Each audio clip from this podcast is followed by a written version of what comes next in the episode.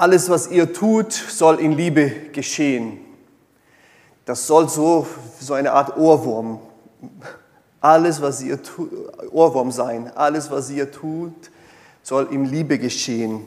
Wir schauen in den letzten Predigen eine Merkmale von dieser Liebe, besonders aus der Sicht, wie Jesus uns diese Liebe offenbart. Was sind einige besondere Merkmale, wenn wir zu Jesus schauen und sagen, oh, das ist Liebe? Ich hätte was anderes erwartet vielleicht. Und wir haben schon gesehen, dass Liebe nicht einfach so eine Gefühlssache ist, sondern Liebe hat sehr viel mit unserem Willen zu tun. Es ist eine Willenssache. Jesus selbst trug das aus, wenn er über seinen Dienst, das, was er für uns getan hat, er sagt, Johannes 10, 18, niemand nimmt mir das Leben, sondern ich gebe es freiwillig her. Wenn Gott aus seiner, in seiner Liebe handelt, dann ist das selbstbestimmend und er sagt, ich mache das, nicht weil ich mich irgendwie dazu verpflichtet fühle, sondern ich will das tun. Und auch wenn ich schwierige Dinge tun muss, wie zum Beispiel an einem Kreuz zu sterben, das tue ich, weil ich das will, weil ich mich entschlossen habe, dich zu lieben. Ich habe mich entschlossen, dir mein Leben zu spenden. Und das ist erstmal eine sehr gute Sache, diese Entschlossenheit der lieben Gottes. Und wenn wir eingeladen werden, alles in Liebe zu, geschehen zu lassen, dass wir auch merken bei uns, es gibt sehr viel mehr um eine Entscheidung, die wir in der Liebe zu den anderen treffen, zu Gott selbst, als irgendeine Sache, was nur ich da und hier tue, weil es mir gut geht oder weil ich das so fühle. Obwohl Gefühle und alles diese sind wichtige Sachen. Liebe folgt nicht einfach Gefühle, sondern es ist eine bewusste Entscheidung zum Gunsten des anderen. Und das führt zu dem zweiten Punkt, was wir dann letzte Woche gesehen haben. Liebe handelt ohne Eigeninteresse. Liebe ist in der Lage, die Eigeninteresse beiseite zu legen und allein das Beste für den anderen zu suchen. Und da beginnt wirklich die Schwierigkeiten von unserer Liebe, weil wir denken immer, Liebe ist eine Sache, was gut für mich ist. Und die Liebe, nachdem wir von Jesus sehen, ist eher eine Sache, wo, er, wo man sich selbst einsetzt und ohne Erwartung von Belohnung, ohne Erwartung von irgendeiner Rückzahlung, ich tue irgendwas für den anderen. Allein für das Wohl des anderen. Und ein starkes Beispiel, was ich letzte Woche gar nicht erwähnt habe, aber möchte ich kurz mit euch lesen, das bringt Jesus in einem Beispiel in Lukas Kapitel 14 ab Vers 12. Jesus saß zu Gast bei einem sehr frommen Mann, ein Pharisäer, ein Schriftgelehrter. Und dann sagte Jesus zu dem Gastgeber, wenn du ein Mittag oder ein Abendessen gibst, lade keine Leute ein, die wiederum dich einladen deine Freunde, deine Brüder, deine Verwandten oder reichen Nachbarn. Sonst ist deren Einladung dein ganzer Lohn. Wenn du zu einem Mahl einlädst, lade vielmehr Arme, Verkrüppelte, Gelähmte und Blinde ein. Glückselig wirst du sein, denn sie können dir nichts zurückgeben. Du wirst aber deinen Lohn bekommen, wenn Gott die Gerechten vom Tod auferweckt. Wer dieses Gebot folgt, ich muss überlegen, in den letzten zwei, drei, vier Jahren habe ich einmal das gemacht.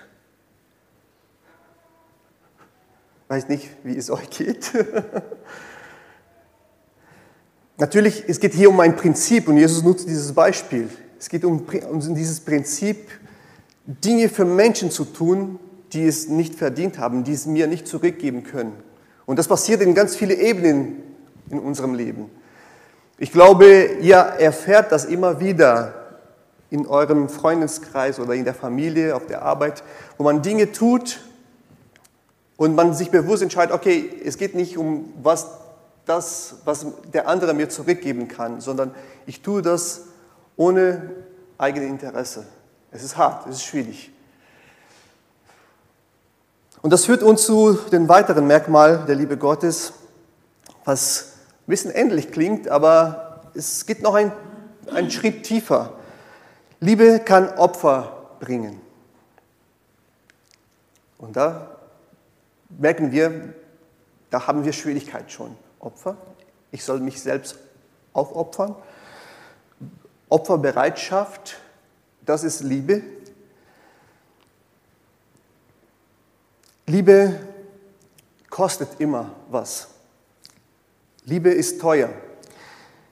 Liebe sagt nicht, nee, nee, nur wenn es mir passt. Liebe sucht nicht nur das Billigste.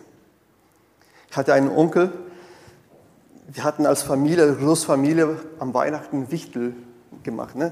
damit es nicht so teuer wird. Jeder kauft nur ein Geschenk. So, ne? Und er hatte seine Tochter rausgezogen. Und er wusste nicht, was er für die Tochter kaufen soll. Dann hat er sich schlau gemacht und er hat die Tochter gefragt, kannst du mir helfen, ein Geschenk für mein Wichtel zu finden? Ja, ja, dann ging sie ins Geschäft und äh, dann hat sie gefragt, wie ist die Person? Ah, es ist eine Frau, junge Frau und sowas. Und unsere Familie ist riesengroß in Brasilien, könnte alle möglichen sein. Und dann haben sie ein paar Sachen gesucht und, äh, und sie waren so ein bisschen unsicher, was soll ich kaufen? Und er hat immer die, die Entscheidung zu ihr, aber sag du, was, was, was denkst du? du? Du bist auch eine Frau, du, du kannst besser.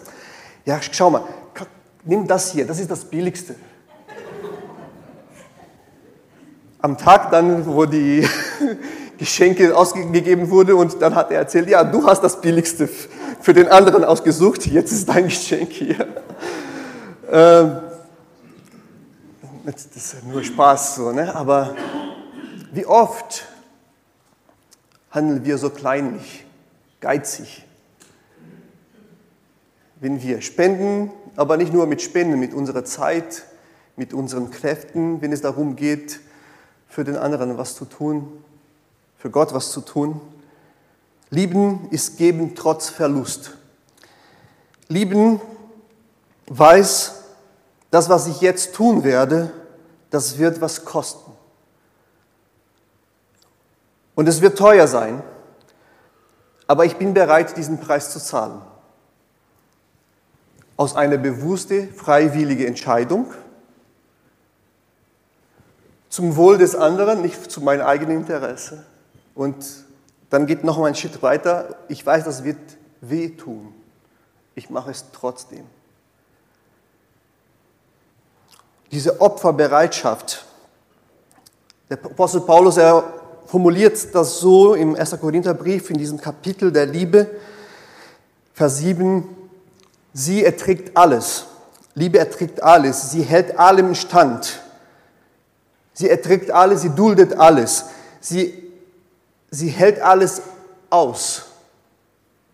Dinge auszuhalten in Liebe. Da müssen wir schon immer denken an Situationen bei der Arbeitsstelle, bei den Nachbarn, bei diesen Verwandten. Immer wieder diese Sprüche auszuhalten. Immer wieder das und jenes auszuhalten. Wir kennen das in unseren Beziehungen. Wer in Liebe handelt, kann sich für den anderen aufopfern. Und diese Opferbereitschaft, die beginnt in kleinen Sachen im Alltag. Die kleinen Opfer und Gesten sind wichtige Elemente in unseren Beziehungen den anderen einen Gefallen zu tun, so sagen wir, damit es nicht so hart klingt wie Opfer. Das verbindet irgendwie. Das sagt sogar eine Studie von der University of Arizona aus dem Jahr 2013, schon zehn Jahre, elf Jahre her, aber wir Menschen, wir haben uns nicht so groß verändert in den letzten zehn Jahren, das ist ziemlich passend.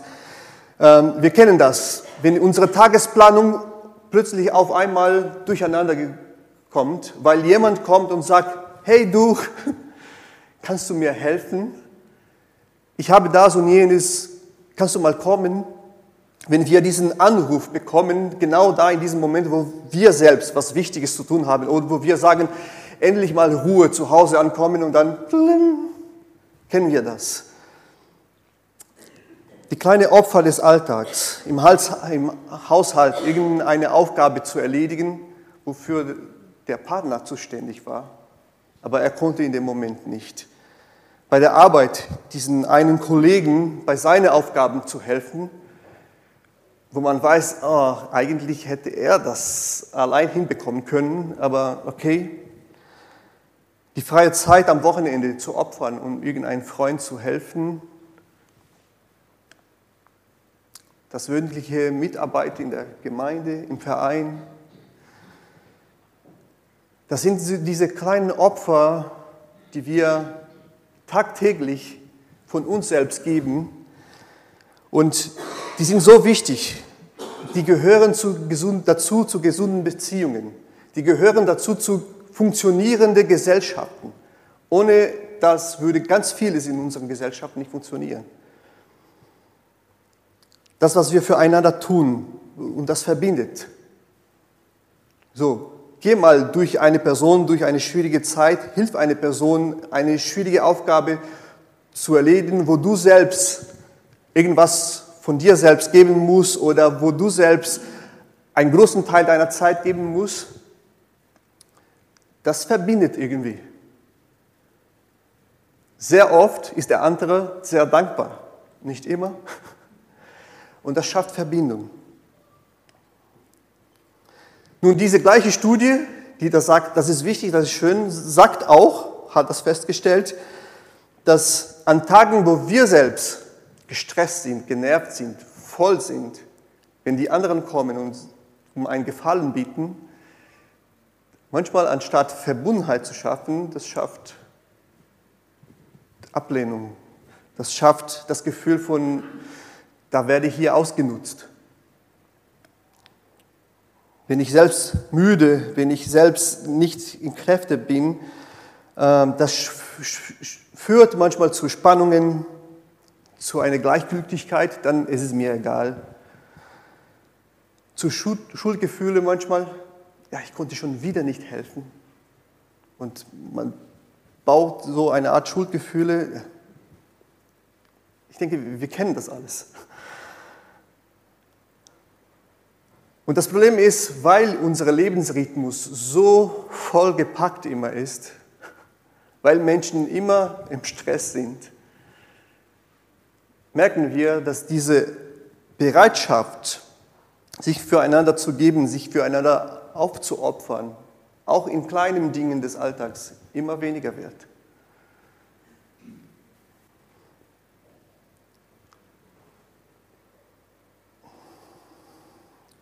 Es gibt auch eine andere Dimension von Opfer, von Aufopferung. Wenn wir darüber sprechen, viele Menschen verstehen das sehr stark verbunden mit religiösen Sachen. Das, was ich in der Kirche tue, das, was ich in der Gemeinde tue, das, was ich tue im Sinne von einem Gottesdienst, von Veranstaltungen, von all das. Oder Versprechen, die man Gott macht im Gebet, wenn er das für mich tut, dann tue ich das Gott. Und ich komme aus Brasilien, eines sehr stark äh, katholischen geprägten Land. Und da gibt es so einen Spruch, so dieses ähm, Versprechen zahlen, pagar promessa, für die Brasilianer hier. Da sehen wir sehr oft die Menschen, die, die sagen, ja, ich habe zu Gott gebetet, wenn du mir das gibst, dann laufe ich so viele Kilometer zu Fuß, ich steige eine Treppe mit dem Knie bis nach oben, keine Ahnung. Und dann sagen sie, ich muss mein Versprechen jetzt zahlen, wenn sie das bekommen. Und das ist immer so eine Art Opfergedanke im Hintergrund. Ich muss irgendwas leisten, irgendwas Schweres, nicht so Schönes leisten, damit dann Gott zufrieden ist mit meinen Sachen. Nun, schauen wir genau im Neuen Testament, merken wir, dass jedes Mal, wenn man über Opfer gesprochen wird, es geht nie um Liturgie, geht es nie darum, um Gottesdienste, um Veranstaltungen, um irgendwas, was wir so sonst als religiös verstehen. Es geht immer um Beziehungen. Jesus war in ein Gespräch auch mit ein paar Schriftgelehrten und einer von denen hat gefragt, Jesus, was ist das wichtigste Gebot von allem? Und Jesus hat das geantwortet, was wir kennen. Nur einer ist der Gott. Er nimmt uns fast zusammen zwei Bibelstellen aus dem Alten Testament. Du sollst den Herrn, deinen Gott, lieben mit ganzem Herzen, mit ganzer Seele, mit ganzem Denken, mit ganzer Kraft. Und das Zweite, du sollst deinen Nächsten lieben wie dich selbst. Und wir kennen das. Und interessant in diesem Gespräch ist, wie die Reaktion von den Schriftgelehrten, das, was dann von dem kommt. Markus Kapitel 12, da antwortete der Schriftgelehrte, ja Lehrer, du hast die Wahrheit gesagt. Einer ist Gott und es gibt kein anderer Gott außer ihm. Ihm zu lieben mit ganzem Herzen, mit ganzem Verstand, mit ganzer Kraft und seinen Mitmenschen zu lieben wie sich selbst. Und dann merken wir, wie er wiederholt einfach das, was Jesus schon gesagt hat. Und dann fügt er noch was hinzu, was er wahrscheinlich aus den Propheten auch schon im Hintergrund hat, in seinen Gedanken. Das ist viel wichtiger als alle Brandopfer und anderen Opfer. Wir kennen das System von dem Gottesdienst im Alten Testament. Die Menschen müssten Tiere opfern, sie müssten äh, viele Sachen opfern, um ins Reinen mit Gott zu kommen. Und es gibt ganz viele Stellen im Alten Testament, wo so Gott sagt, ja, diese ganzen Ritualen wurden so festgemacht, damit ihr was lernt. Aber es geht nicht um die Opfer selbst, die Rituale, sondern ihr solltet die Liebe daraus lernen. Und dann die Reaktion von Jesus, Vers 34, als Jesus merkte, mit wie viel Einsicht der Schriftgelehrte geantwortet hatte, sagte er zu ihm, du bist nicht weit weg vom Reich Gottes. Du bist Gottes Reich nicht fern. Du denkst schon richtig. Du weißt, du hast kapiert, es geht nicht um die Rituale, die religiöse Rituale, die wir tun. Das ist nicht das Opfer, was Gott will, sondern das Opfer, was Gott will, ist die Liebe, die wir zueinander und zu ihm erweisen sind nicht die äußeren Sachen erstmal, sondern das, was aus dem Herzen kommt. Priorisiere die Liebe in deinem Leben, nicht die religiösen Rituale. Und dann lebst du im Gottes Reich. Dann lebst du unter Gottes Herrschaft. Ich kann alles richtig machen. Alles, was Gottesdienst, was religiös ist, alles richtig machen und nicht im Gottes Reich leben. Aber vielleicht mache ich nicht alles richtig, was die Rituale und so angehen, aber ich tue das in Liebe. Ich gestalte meine Beziehungen in Liebe. Da lebe ich in Gottes Reich. Da lebe ich unter seiner Herrschaft, weil genau das will Gott in uns erzeugen, formen. Seine Liebe.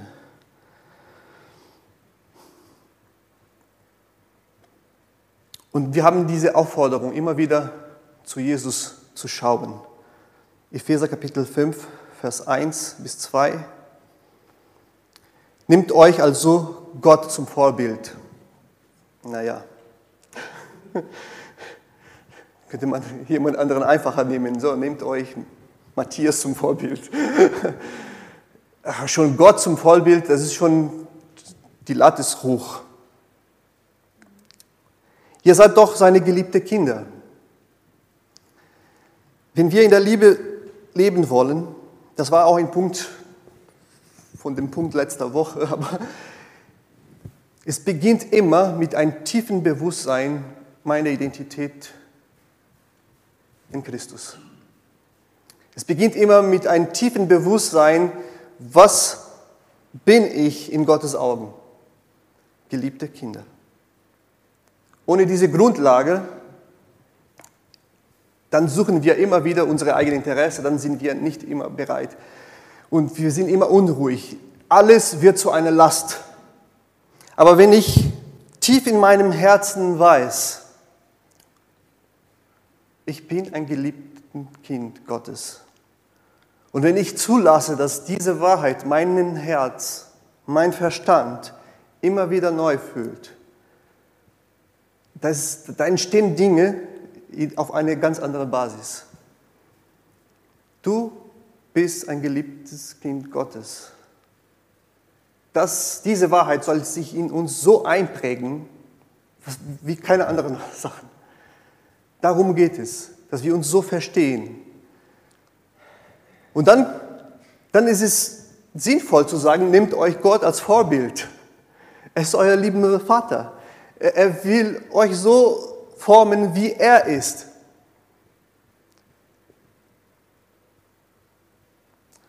Vers 2 und führt eurem Leben so, dass es ganz von der Liebe bestimmt ist.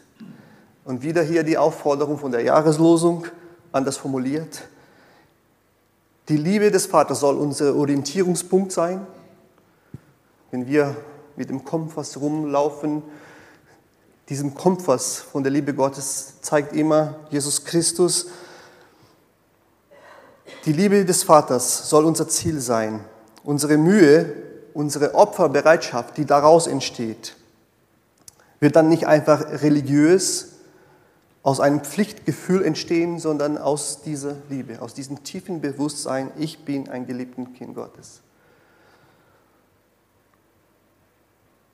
Und dieser freiwillige Akt von Christus, genauso hat auch Christus uns geliebt und sein Leben für uns gegeben als Opfer und als Duf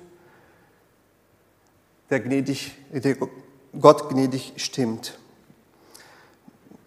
Wieder zurück im Alten Testament, diesen ganzen Opfer, die da dargebracht wurden, das sollte so symbolisch als einen guten Duf für Gott sein, der aufsteigt zu Gott und Gott Freude daran hat. Weil Menschen kommen und sagen, ja Gott, ich bin ein sündiger Mensch, ich bin unvollkommen, aber ich nehme mein, deine Vergebung an und ich möchte, dass du mein Gott und Herr bist. Und das sollte ein Symbol sein, ja, genau das, mein Kind. Erkenne das und das ist ein Wohlgeruch zu Gott.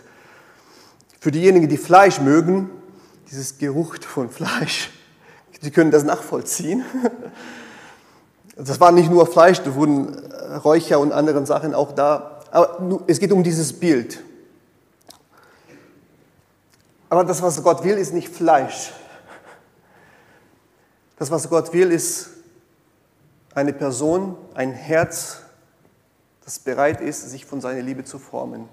Und wenn wir einander lieben, wenn wir uns diese Mühe geben, uns manchmal aufzuopfern für den anderen, das ist was, das Gott guckt und sagt, das riecht gut. Siehst du, da ist ein Kind. Das ist mein Kind. Siehst du, wie er mit diesem anderen da umgeht, der ihm so Schlechtes getan hat? Genau so, mein Sohn, genau so, meine Tochter. Und dann diese Freude, die wir in Gottes Gesicht so sehen können. Das ist harte Arbeit, oder? Menschen in Liebe zu begegnen. Das ganze Leben von der Liebe bestimmen zu lassen, sagt der Bibeltext da. Das ist Arbeit, alles anderes als einfach. Besonders wenn du und ich an diesen Menschen denken, die es nicht verdient haben. Diese Menschen, die wir sagen, kenne ich gar nicht. Und naja, besonders diese Menschen in Liebe zu begegnen, von dem wir sehen, der hat einen völligen falschen Weg in seinem Leben eingeschlagen und das, was sie im Moment machen wollen, ist, komm hier zurück. Und das zu tun, zurückzuholen in einer liebenvollen Art und Weise, das ist harte Arbeit, weil es muss hier erstmal in uns selbst beginnen. Es ist einfach, hart zu den anderen zu sein, wenn sie falsch liegen. Aber sanftmütig geduldig mit den anderen zu sein, wenn sie falsch liegen, wenn sie uns was, uns was Böses antun. Das ist harte Arbeit. Wir denken immer, es geht um den anderen. Nee, es geht erstmal um mich selbst. Um zu prüfen, Gott, ist deine Liebe, ist die Art und Weise, wie du das willst? Meine Tendenz meistens ist zu rächen, böse Gedanken zu formulieren. Wie kann ich den anderen fertig machen nächsten Mal? Wie kann ich den anderen erniedrigen? Ich mache mich lustig manchmal. Ich gebe schnell auf.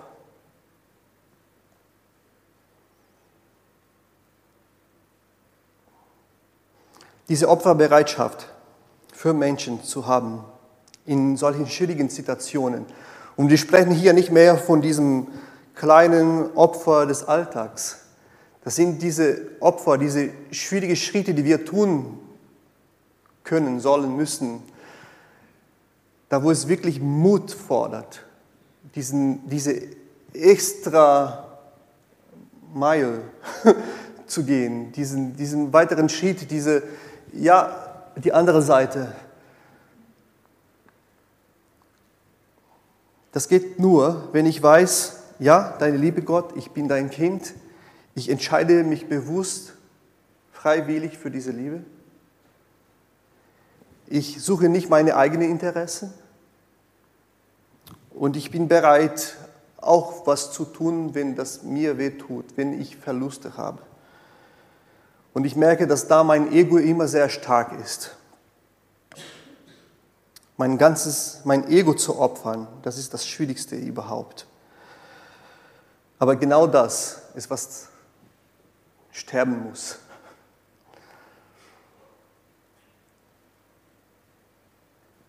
Es gibt aber Gefahren dieser Opferbereitschaft auch, wenn wir uns dann nur kaputt machen, selbst.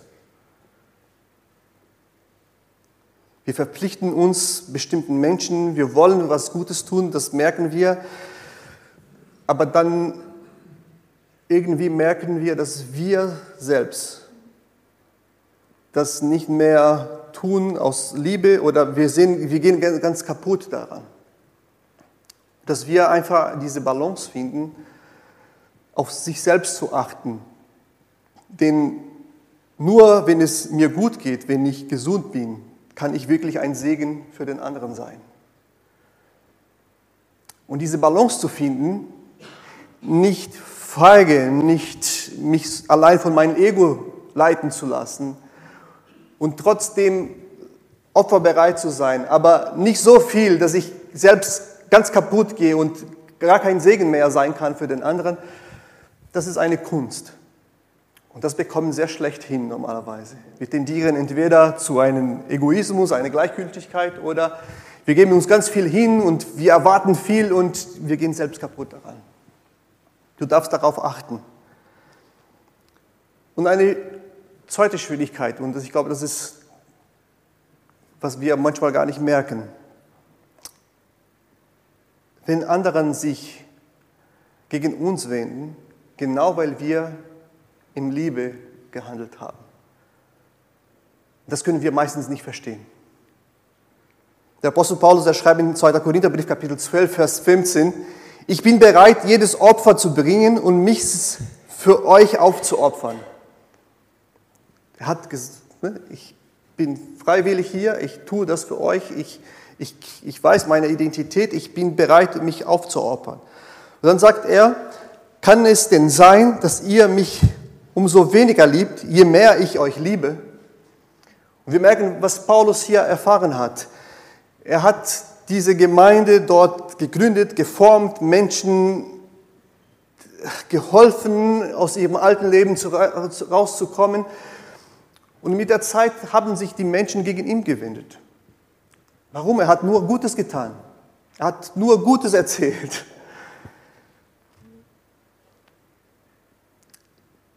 Liebe, wenn wir unserem ganzen Leben von der Liebe bestimmen lassen, dann werden wir anderen Menschen durch diese Liebe erstmal erschüttern, manchmal erschrecken unsicher machen. Weil die Liebe wird sich dann gegen Gerechtigkeit stellen, wird sich gegen das, was schlecht geht, wird was dazu sagen. Liebe wird, wird, wird die Dinge anders gestalten, wird äh, Gedanken, Ideologien hinterfragen. Die Liebe wird ganz vielen Sachen umkrempelt in das Leben von den Menschen und in uns selbst. Und das macht Menschen Angst. Plötzlich das, was sie ganz sicher hatten, sie haben sich entschlossen, ja, ich muss diesen Menschen da schlecht behandeln. Und kommt jemand anderen und beginnt diesen einen Mensch gut zu behandeln, das geht nicht. Und dann sind wir selbst das Ziel von den bösen Gedanken von den anderen. Es ist genau das, was Jesus erlebt hat. Was hat Jesus als Böses getan in dieser Welt? Nichts. Hat nur Menschen geholfen. Er hat nur Aufmerksamkeit geschenkt für Menschen, die gar keine Aufmerksamkeit bekommen haben. Und das hat bei den Menschen, die gut im Status waren, das hat wehgetan. Und sie haben sich gegen Jesus gewendet. Das Handeln in Liebe wird ganz vieles in unserer Gesellschaft provozieren. Und wir werden durch unser Handeln in Liebe Feinde machen. Das ist, passt nicht zusammen, ne? Weil wir werden Strukturen hinterfragen, wir werden Strukturen verändern müssen. In unserer Gesellschaft, in unseren Familien, in uns selbst. Und das zeugt manchmal Unmut. Und dann muss ich wieder mich daran erinnern, ja, Vater, deine Liebe, ich bin ein geliebtes Kind. Ich entscheide mich freiwillig dafür. Ich suche nicht meine eigenen Interesse. Und wenn es hart wird, wenn ich ein Stück von mir selbst abgeben muss, bildlich gesehen gesprochen, tue ich das jetzt. Das ist die Liebe, die wir in Jesus finden, die Liebe, die bereit ist, sich selbst aufzuopfern.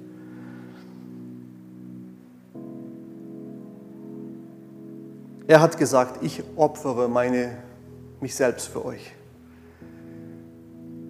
Vater, Sohn, Heiligen Geist haben gesagt, wir opfern unsere Intimität, wir opfern unsere Einheit. Der Sohn kommt in die Welt, zeigt, offenbart diese Liebe, wird nicht verstanden, muss am Kreuz sterben. Und er sagt, ich tue das freiwillig. Und ich gebe euch ein neues Gebot. Johannes 15, das ist mein Gebot. Ihr sollt einander lieben, so wie ich euch geliebt habe. Und dann sagt er, niemand liebt mehr als einer, der sein Leben für seine Freunde einsetzt. Jesus handelt zu uns wie einen guten, mehr als einen guten Freund indem er sich selbst für uns aufopfert. Und ich komme zu Gott, schaue das alles und sage, Gott, was wirst du damit bewirken? Und Gott sagt, ich will nichts für mich selbst. Ich will nur das Beste für dich. Ich will dich erlösen. Und das Beste, was dir passieren kann, ist in meiner Nähe zu sein, dass du zu mir schaust und dass du dich von dieser Liebe formen lässt. Deshalb dieses Gebot. Deshalb sollst du mich selbst als Vorbild nehmen für dein eigenes Leben. Aber das Ziel meiner Liebe bist du.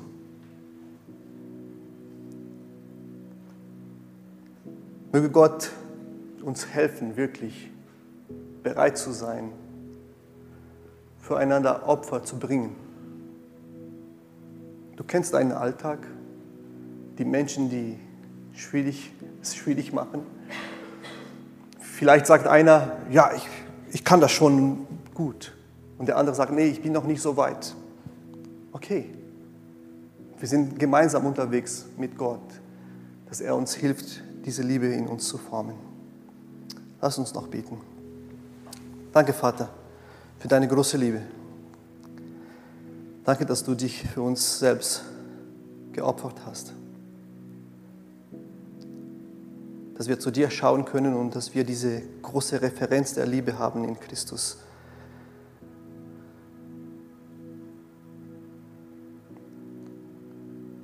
Wir wollen unserem Herz bereit machen für das, was du in uns formen möchtest. Amen.